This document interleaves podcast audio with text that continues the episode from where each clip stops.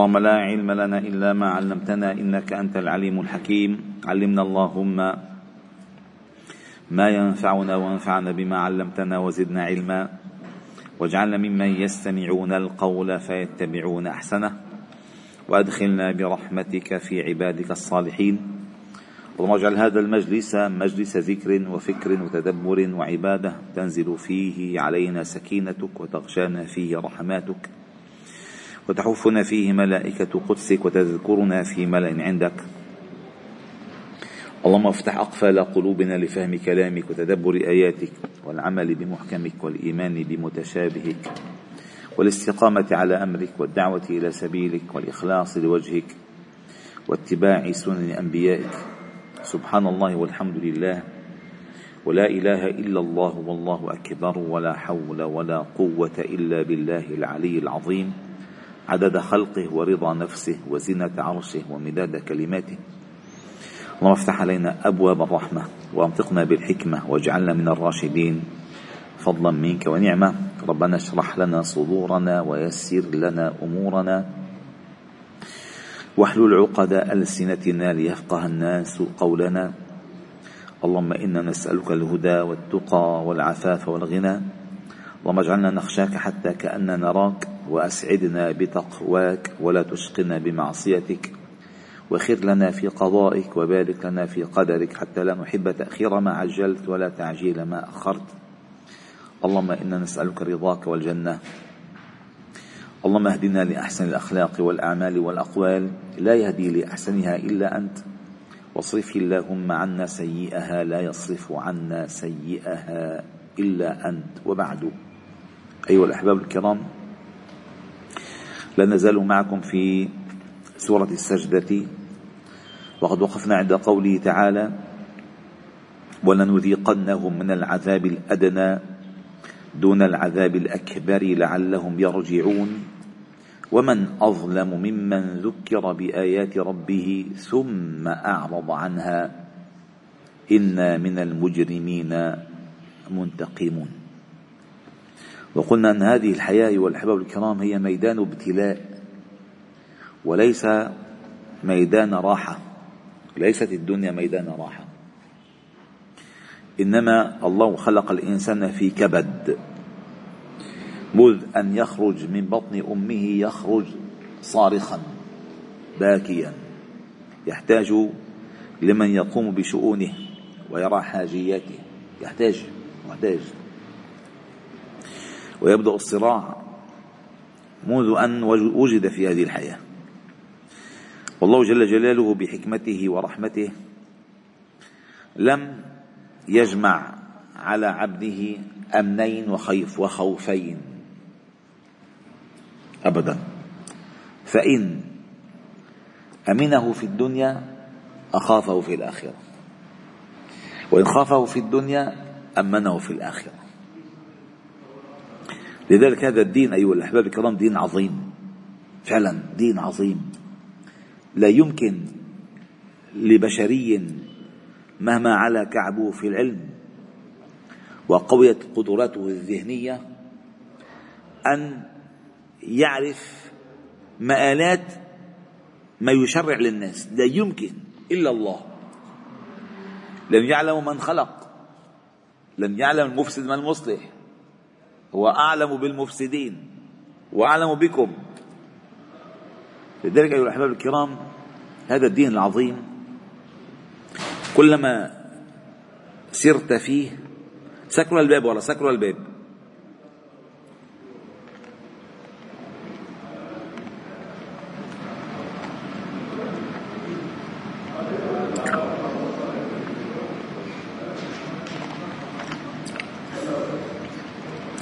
أولا ما معنى الدين؟ ما معنى الدين؟ أي هناك جهة جهة تسير أنت على وفقها. لا تخطو خطوة إلا بتاخذ رخصة هذا يجوز هذا لا يجوز. أيحسب الإنسان أن يترك سدى؟ قال ابن عباس أن يترك أن لا ينهى ولا يؤمر. ممكن يعيش الإنسان هيك بلا أوامر وبلا نواهي. أي حياة هذه؟ وين الضوابط؟ وين القوانين؟ لا يعلم الإنسان. الإنسان في جهل. لذلك الإنسان في هذه الحياة من رحمة الله تعالى أن يجعل دائما تأتي عليه لطمات الرحمة وتأديبات القدر حتى يرجع حتى يفيق. ما من مصيبة يصاب بها الإنسان حتى الشوكة يشاكها حتى الشوكة الله عم يرفع له درجات. فلذلك لما بتأتيك لطمات الرحمة هي رحمة. صحيح. ترجع بس رحمة. رحمة. لأن لو لم تأتك ما تذكرت وما تيقظت. لو تركك الله تعالى وتخلى عنك يعني الله تعالى أهلكك. فعندما تأتيك هذه الرحمات اشكر ربك. أن الله تعالى إن تدارك لولا أن تداركه نعمة من ربه لنبذ بالعراء وهو مذموم. فالتدارك نعمة الله تداركتك حتى لا تكون في الهالكين. فعندما تفهم ما معنى الدين ما معنى الدين عندها تقرر كيف تسير. أما عندما أغلب الناس الذين زلت أقدامهم ما عرفوا الدين. ما فقهوا حقيقة الدين. لذلك نحن الآن في شرع. شرعه الله. شرع لكم من الدين. شرع هو الذي شرع لكم من الدين. سبحان الله هذه الآية ما الله تعالى أخفى الفاعل. شرع لكم من الدين. لا, لا يكون شارع إلا الله. لا يكون شارع إلا الله. شرع لكم من الدين. من شرع لنا من الدين؟ الله. طيب لماذا الله لم يقل شرع الله لكم من الدين؟ لأن لا يمكن أن تتصور شارع غير الله. لا يمكن.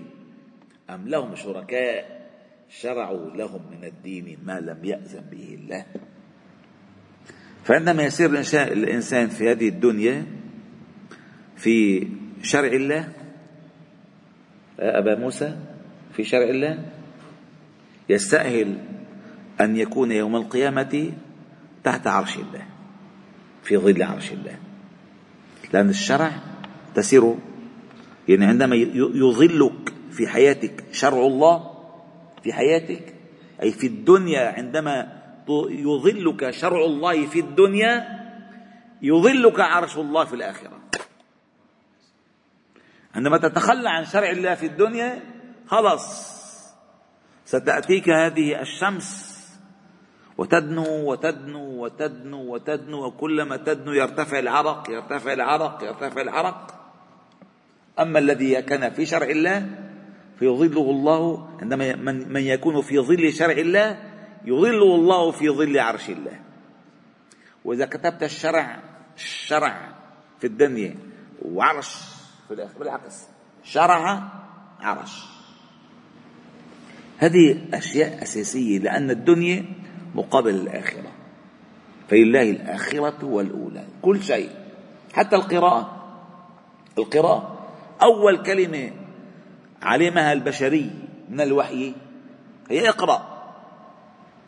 وحامل الوحي سواء كان نبيا أو كان من آه، ورثة علم النبوة أول شيء يقال له اقرأ ورقة. أول شيء يقال له اقرأ أول شيء.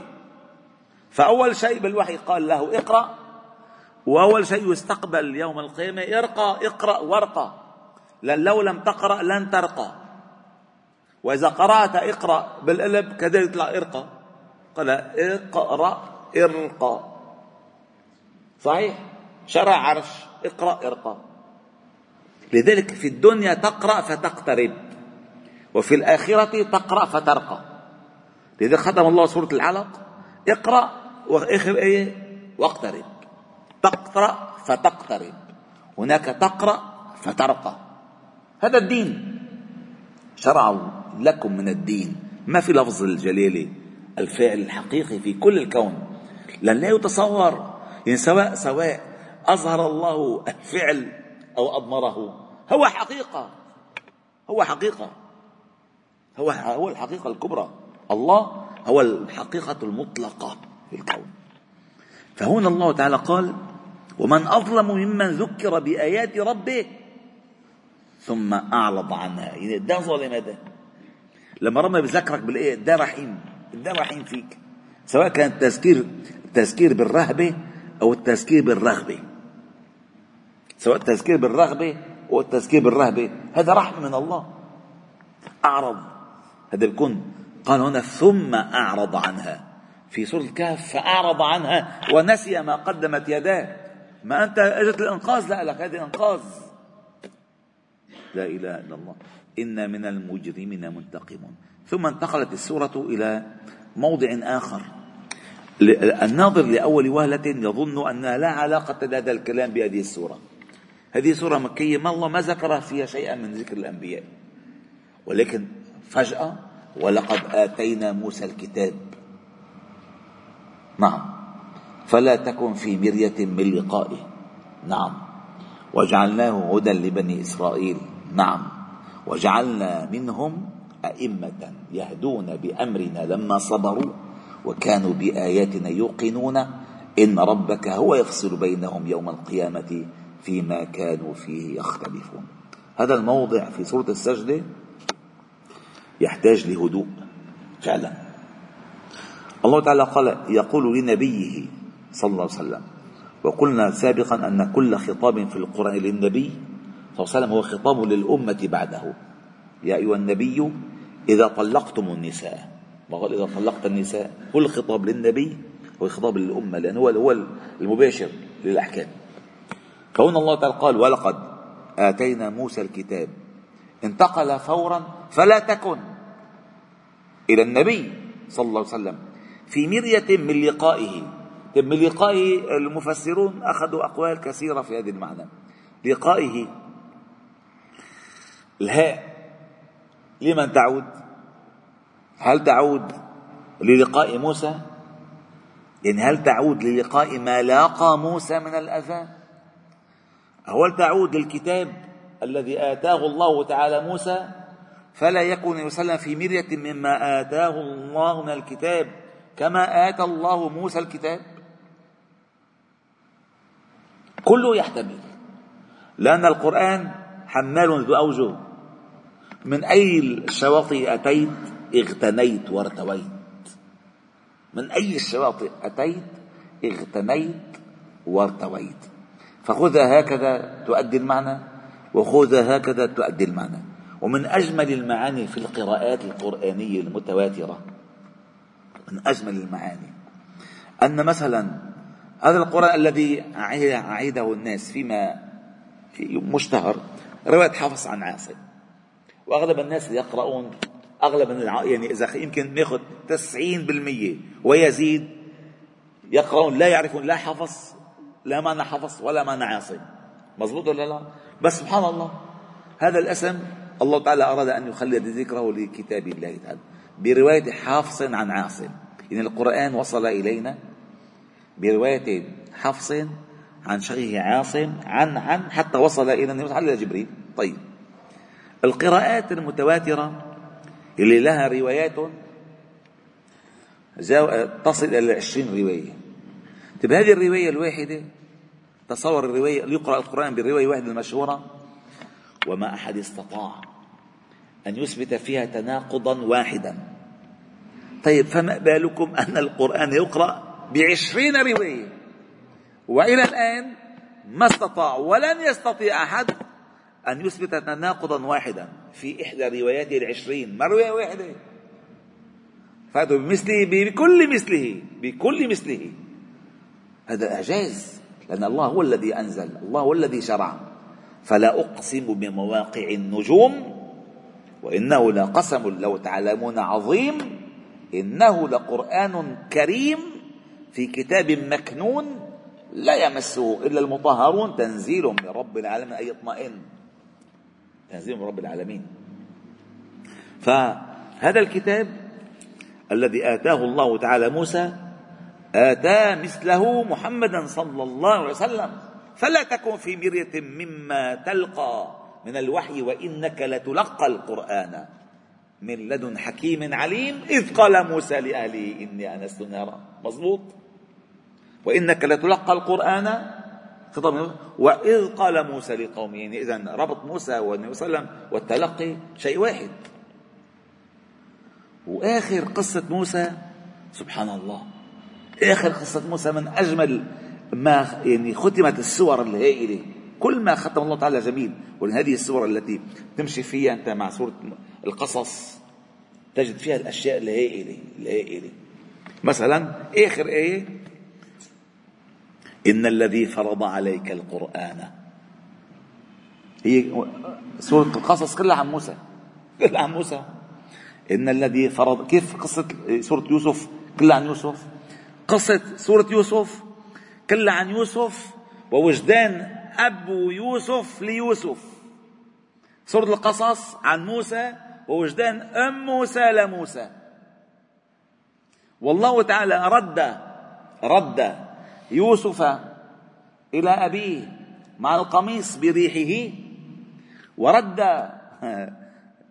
كذلك عفوا رد يوسف إلى يعقوب بقميصه ورد موسى إلى أمه آه، بصراخه. وقالت لأختي قصي فبصرت وحرمنا عليه المراضع من قبل فانتبهوا الآية ما أجمله إن الذي فرض عليك القرآن لردك إلى معد. الله رد موسى إلى أمه. الله سيردك إلى مكة. ما؟ رد الله تعالى موسى إلى أمه. سيردك إلى مكة. لأن أنت كل الآيات عم تقول ردوا ردوا ردوا ردوا فرددناه إلى أمه. إن الذي فرض عليك القرآن وأنزل على موسى الكتاب سيردك إلى حيث كنت كما رد موسى إلى أمه.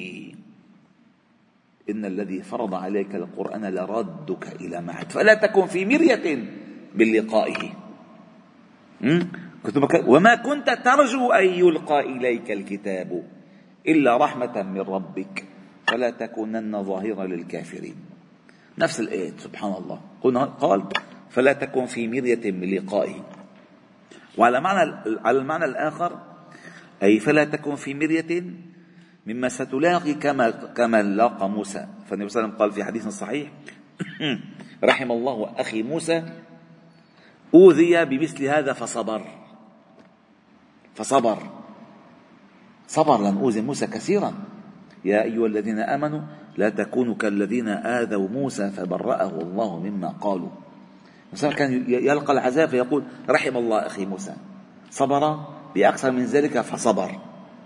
أي أوذي بأكثر فصبر.